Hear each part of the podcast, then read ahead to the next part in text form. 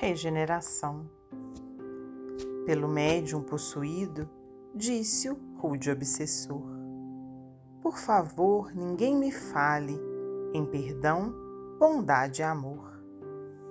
Se roubaram minhas terras, quebrando normas de lei, conheço meus inimigos, bem os conheço, bem sei. Toda a terra desta vila é minha propriedade.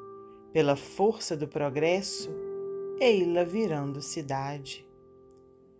Vários ladrões se reuniram, tudo de caso pensado, e usando papéis de fraude, puseram-me derrotado. Firmina, minha mulher, morreu de tanto desgosto. Ela deve estar no céu, e eu estou firme no meu posto.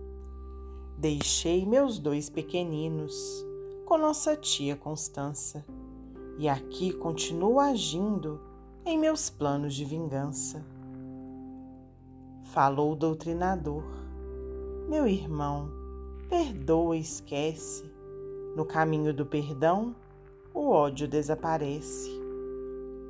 O obsessor prosseguiu dizendo frases insanas, dando incômodos ao grupo por quatro longas semanas. Mas noutra rua existia um espírita nobre e genuíno, pedreiro de vida simples, chamado Irmão Bernardino.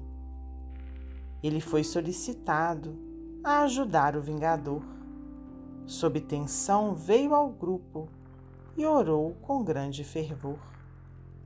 Diante do obsessor, exclamou: Meu caro irmão, soube aqui que a sua paz depende do seu perdão.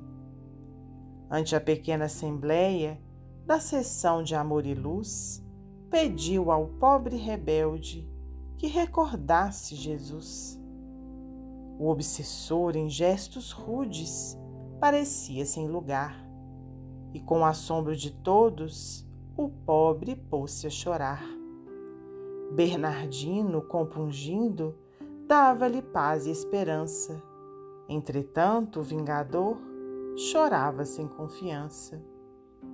Depois gritou: Deus me livre desse ódio que não sai.